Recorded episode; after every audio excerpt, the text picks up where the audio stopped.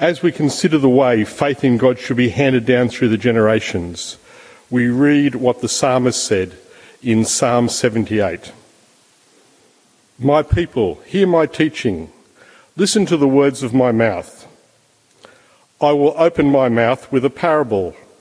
I will utter hidden things, things from old, things that we have heard, things that our ancestors have told us. We will not hide them from their descendants. We will tell them to the next generation. The praiseworthy deeds of the Lord, his power, the wonders he has done. He decreed statutes for Jacob and established the law in Israel, which he commanded to our ancestors to teach to their children, so the next generation would know them, even the children yet to be born, and they in turn would tell their children. Then they would put their trust in God and would not forget his deeds, but we would keep his commandments and they would be like their ancestors. They would not be like their ancestors, a stubborn and rebellious generation, whose hearts were not loyal to God, whose spirits were not faithful to Him. In the New Testament, we can see the same priority at work in the early church. As we read our second reading, it's on page 1200, 1200, Titus chapter 2. Teach the older men to be temperate, worthy of respect, self controlled, sound in faith, in love, and in endurance. Likewise, teach the older women to be reverent in the way they live, not to be slanderers or addicted to much wine, but to teach what is good. Then they can urge the younger women to love their husbands and children, to be self controlled and pure, to be busy at home, to be kind, to be subject to their husbands, so that no one will malign the word of God. Similarly, encourage the young men to be self controlled. In everything, set them an example by doing what is good. In your teaching, show integrity, seriousness, and soundness of speech that cannot be condemned, so that those who oppose you may be ashamed because they have nothing bad to say about us. This is the word of the Lord. Albert Einstein said that children are our most valuable resource. Herbert Hoover, the American president uh, around the time of the Great Depression, said that children are our most valuable resource. Children are our future and should be seen as valuable investments. Invest in them wisely. Invest in them well. And we will see a brighter future. A couple of years ago, the uh, economics Nobel laureate uh, Stiglitz said this Our society is squandering its most valuable resource, our young. But on the surface, parents will do pretty much anything for their kids. The sacrifices that parents spend on kids to educate them, give them opportunities to excel in music and dance and drama and sport and, and academics, they know no bounds. Know, battling through Sydney traffic on a Saturday to sport. Staying up way too late on Christmas Eve assembling uh, bikes and train sets and dolls' houses and cubby houses and trampolines. No, uh, by the way, you know those Springfree trampolines, ones with, with the nets, and the, the genius of the Springfree trampoline is those fiberglass rods that are under high tension, and the trick is they've got a little ball on the end of it. You've got to push the ball into a little knuckle under great tension, and if you don't get it in, it'll snap back really hard. Just a quick tip if you ever find yourself assembling a Springfree trampoline at 1am on Christmas morning, I just point out that those rods are at well, groin height, and just, just be careful. Uh, no, no sacrifice is too great for children. We, we want our kids to thrive as confident, competent citizens. And as adults, the consolation prize that goes along with deteriorating eyesight and hearing is that you gain some perspective and wisdom. We know that it is worth incurring a bit of cost today to secure something greater tomorrow. That's why, for example, 62.3% of us here in Sydney gladly pay thousands of dollars every month to a bank. To those institutions that Royal Commissioner Haynes said pursued their own profit over every other motivation. We gladly pay thousands of dollars every month to those mongrel, I mean, to, to, to those organisations that will exploit us given half a chance. Why? Because of the hope that in 25 years we will own our very own piece of Australia. We'll have our very own home. As adults, we play the long game. And that's the assumption behind what I've been asked to speak to you about today. Investing in the next generation. Your presence here in church this morning tells me you're probably on board with this that we want to see our kids, we want to see the next generation grow up not just as confident, competent citizens here, but to grow up as citizens of heaven. To inherit eternal life with us by living with their trust in Jesus. Your presence here this morning tells me you're probably on board with this. But in case you're not fully persuaded, let me give you my top three quick reasons why you should be why you can be sure that for yourself, for your family, for those whom you love, why having Jesus Christ as your Lord and Saviour is the wisest, very best thing you can do. Number one reason it's true. The gospel of Jesus Christ is true. It's evidenced by the findings of physics and cosmology and anthropology and psychology. One of my favourite examples is, is here in, in, history, and the background's kind of got in the way of that, but you can see a timeline, and um, at the, the left is 700 BC, uh, the time when the Old Testament prophet Isaiah uh, spoke and wrote, and he predicted the life, death, uh, and uh, resurrection of Jesus with stunning accuracy. And um, up until about uh, 1940s, the earliest copy of Isaiah we had was 700 AD. That's a gap of 1400 years. And so the critics said, well, of course it looks like the Bible in the Old Testament prophet Isaiah accurately predicted the life, the ministry, the death and resurrection of Jesus because it was written hundreds of years after it happened and it was just retrofitted to make it look like it was a, um, a prediction before the event. Then, when the, there we go, thank you, Jim. Uh, so that's a gap of 1400 years. Then, the Dead Sea Scrolls were discovered, dating back to 150 BC. And the jewel in the crown of this archaeological treasure trove was this bad boy. The great scroll of Isaiah that's now on permanent public exhibition in Jerusalem. It's a complete copy of the scroll of Isaiah.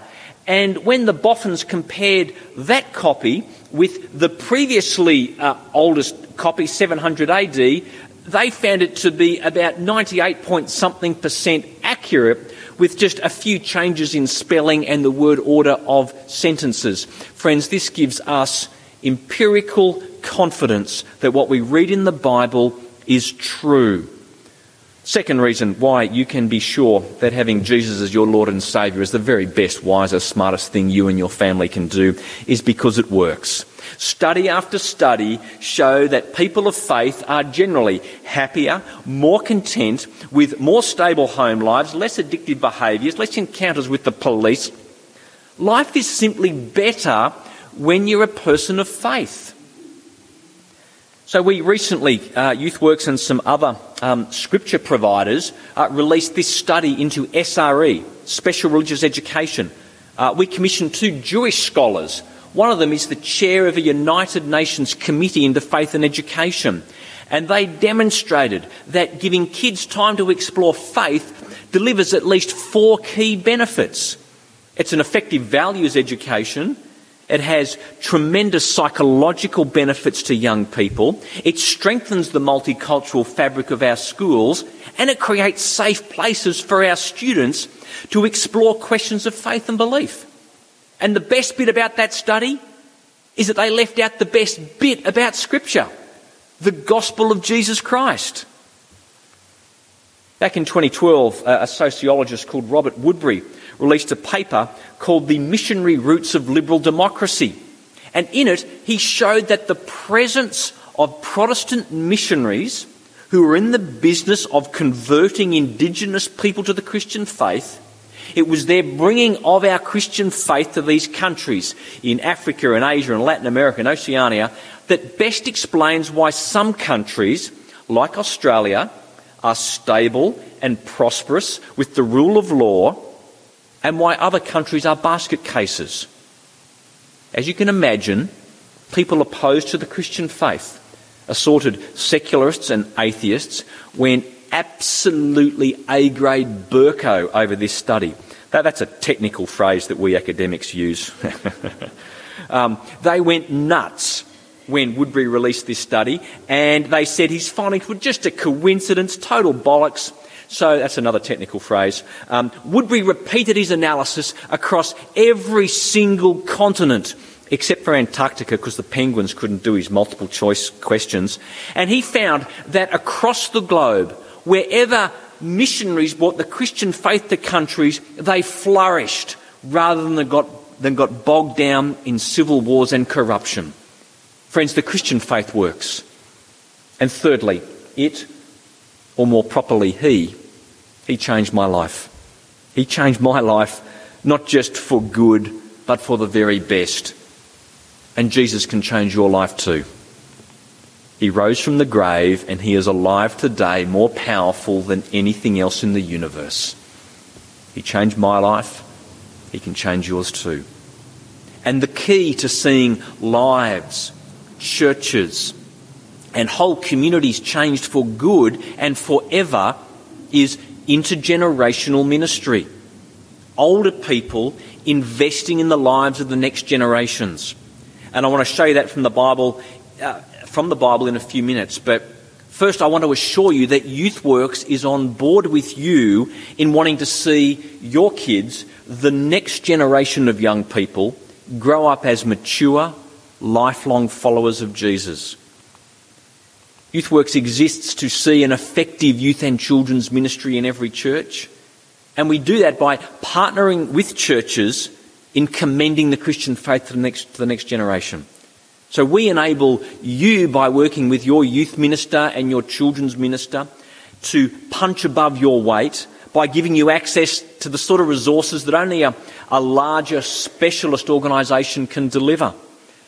So you might know of our, our seven conference centres across three locations that host some 80,000 guest nights a year. Our Christian ed- outdoor education camps running curriculum camps for schools, 16,000 kids a year. In term one this year, 50 kids told our leaders they made a first time decision to trust Jesus on one of our, our COE camps. Our publishing house uh, publishes our, our scripture, our SRE resources, used by about a quarter of a million students every year across Australia. Do we have any SRE teachers here this morning? Anyone teach SRE from St John's? Couple, excellent. Thank you for your ministry. Uh, we also have a gap year program, year 13, that disciples school leavers at this critical juncture of life. YouthWorks College is one of only two dedicated Bible colleges training specialist youth and children's ministers anywhere in the world. And we've got a ministry support team that I, I, I raise funds for to make them available to be on call for free, on tap, to help churches uh, in their support of the people who work with their young people. And we are loving working with Jim and his team to help your church flourish. And the evidence is clear across Sydney, across Australia, across the world, that where churches intentionally invest in their youth and children's ministry, that whole church flourishes. But it has to be intergenerational. where the generations mix. And we should want to be a part of that because the gospel of Jesus Christ, the Christian faith, it works, it's true, and it changes lives for good. And because we want the best for our young people, we want to raise them in the knowledge and love of Jesus. So, how do you do it? Well, Christianity is not a religion of us trying to reach up to God, constructing a ladder out of all our good works and religious observances in the hope that this ladder will somehow overwhelm our sins and, and reach high enough to heaven. No, Christianity is not a religion. It's a relationship of God reaching down to us in the person of Jesus. So, how do you pass on your Christian faith, your relationship with Jesus to your kids, to the next generation? Because Christianity is a relationship and not a religion, it's caught and not taught. Let me tell you what I don't mean and then what I do mean. I do not mean there's nothing to teach about the Christian faith. There is plenty. We want to be teaching our kids from a young age. So in Deuteronomy chapter 6, God through Moses tells his people, they're on the edge of the promised land, Hear, O Israel, the Lord our God is one. Love the Lord your God with all your heart, and with all your soul, and with all your strength. These commandments I give you today are to be upon your hearts. Impress them on your children. Talk about them when you sit at home, when you walk along the road, when you lie down, when you get up. God commands his people to teach children certain things. You could start by teaching them that, contrary to what they might believe, they are not at the centre of the universe and they do not deserve better. They are, like you and me, they are sinners by nature and sinners by choice.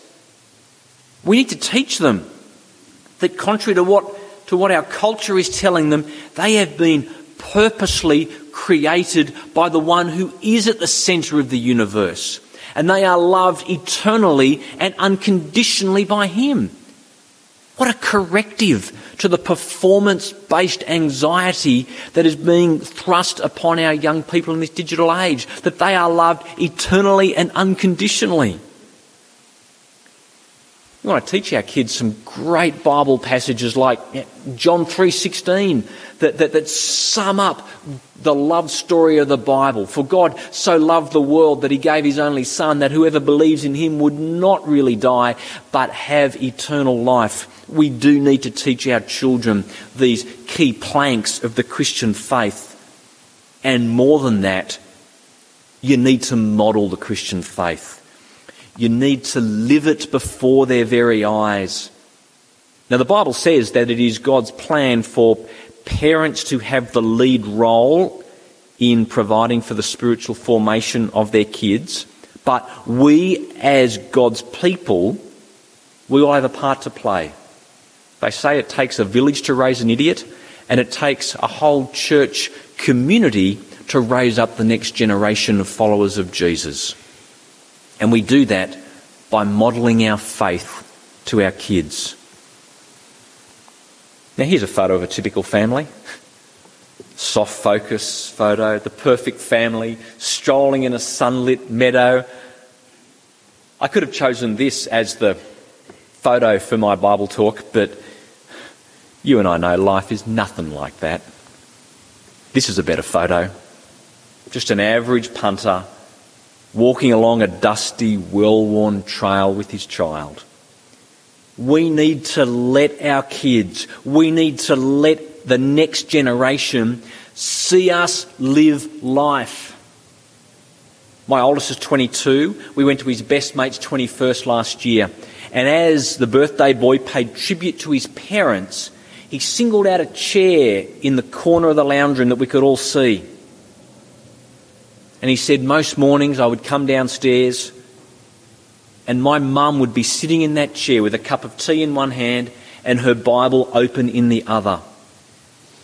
That mum is a doctor. She's one of the busiest women I know.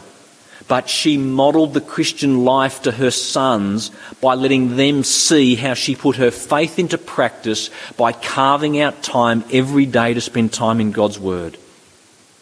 And we know the way to sustain a relationship is, is through conversation, through, through talking. We know that the Bible is God's word to us. You want to know how God talks to us? Through His word. And prayer is us talking to God. Do you bring your young people into your relationship with God? Do you pray with them? Do they see you at prayer? Do you read the Bible with them? We read the Bible, we pray with our kids, and we do the two other things that God commands His people to do. We meet with His people at church and we tell others about Jesus. The reason why I say the Christian faith is caught and not taught is because we can teach our kids lots of good biblical doctrine. You can tell them that the Bible is our Creator's good word to us, that prayer is His gift that allows us to talk to the King of the universe anywhere, anytime about anything, that prayer is powerful and prayer changes the future. We can teach our kids all this and more till we are blue in the faith, face. But if we don't live it, your kids are going to drive a bus through the hypocrisy of your lives. You know hypocrisy. It's where you say, do as I do, not as I say. The conduct and the priorities that you model will be the priorities that, all other things being equal, your kids will take into their lives. Do you come to church every second week? Maybe you're here every week. Unless, of course, there's a better offer. Now, your kids will see what you truly value and think is important. At the first sign of things not going to plan, do you swear and carry on, or do you model patience and joy and self control and love? Do your kids see you going to a mid, midweek home group? Do you talk with the young people in your life about your budget and what you give money to? Do they see you making sacrifices for the glory and honour of Jesus Christ, or do they see you living with yourself at the centre of the universe? Back when our kids were uh, 12, 10, and 1, and yes, there's a nine year gap, um, going on holidays up the coast in summer for the, the um, Aussie family holiday was quite the achievement. The clothes, the esky, the travel cot, the high chair, the stroller. We had to work out what the most important things were and put them in the boot first. And once all the important gear was in, then and only then could we work out if we'd take one, two, or three boogie boards, the tennis rackets, the scooters, the PlayStation, the board games, the wish li- the, the, the cuddly toys. The wish list was endless. The crucial things go in first, and the nice to have things, they get fitted in only if there's room. So when you're packing your diary, does meeting with God's people go in first? Or do you load your family life up with sport and birthday parties and, and musicals and the theatre and restaurants and, and, and then see if there's any space to meet as God's people around God's Word. For those of you here this morning who are parents, I know how hard this is. Now, we didn't allow one of our kids join a rep sporting team because that competition only played on Sunday mornings, which is when we went to church. And that was a very hard conversation. But our kids know how important it is for Christians to meet with God's people.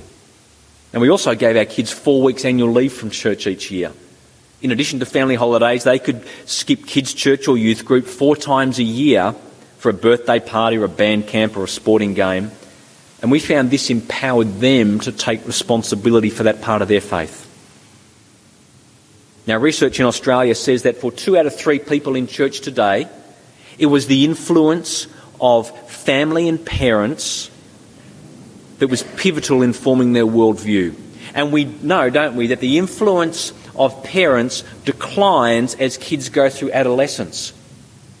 And this topic of intergenerational ministry that I've been asked to speak to you about today is of vital importance because adolescence has become a spiritual kill zone for our youth. We know that 80% of people in church today made a decision for Jesus before their, before their 18th birthday. We also know something else that before they leave home, 40% of our young people are going to give up on Jesus. 40%. Adolescence has become a spiritual kill zone. That's what the, the evidence is telling us. But the evidence is telling us something else. It says that where a young person has five non parental adults, so five people older than them who aren't mum and dad, who are role models and mentors, they are three times more likely to be sticking with Jesus into adulthood.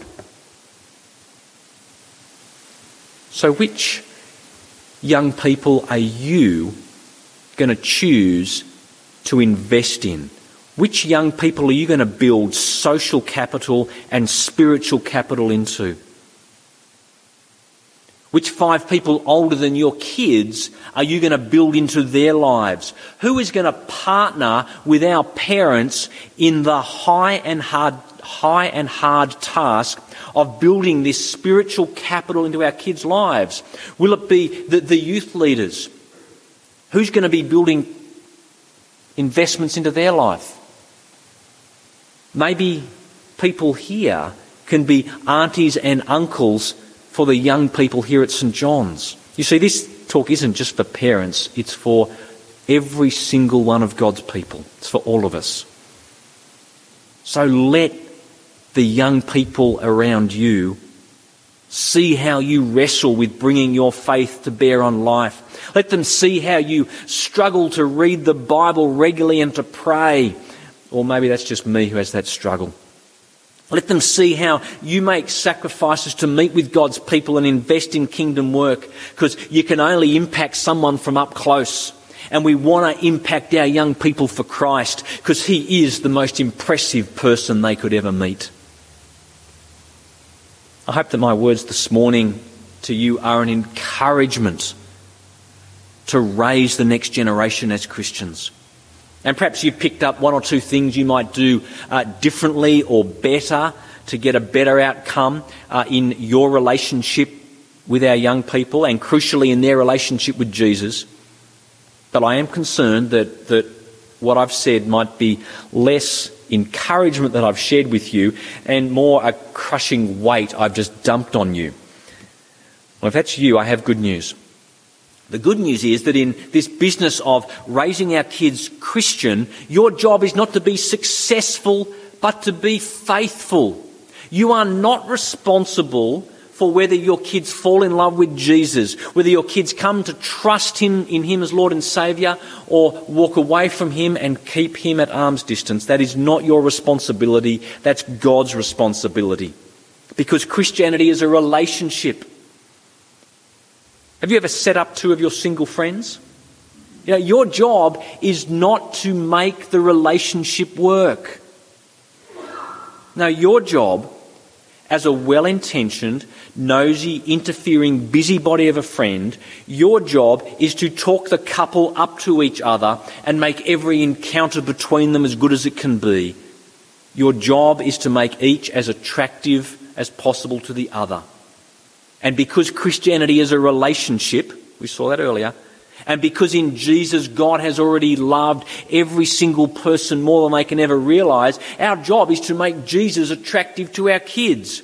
Our job is to make the Christian life, living with Jesus as our King and our Master, our overarching, overwhelming priority, our job is to make that attractive to our kids.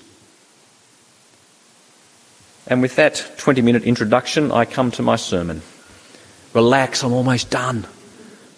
Psalm 78, verse 4.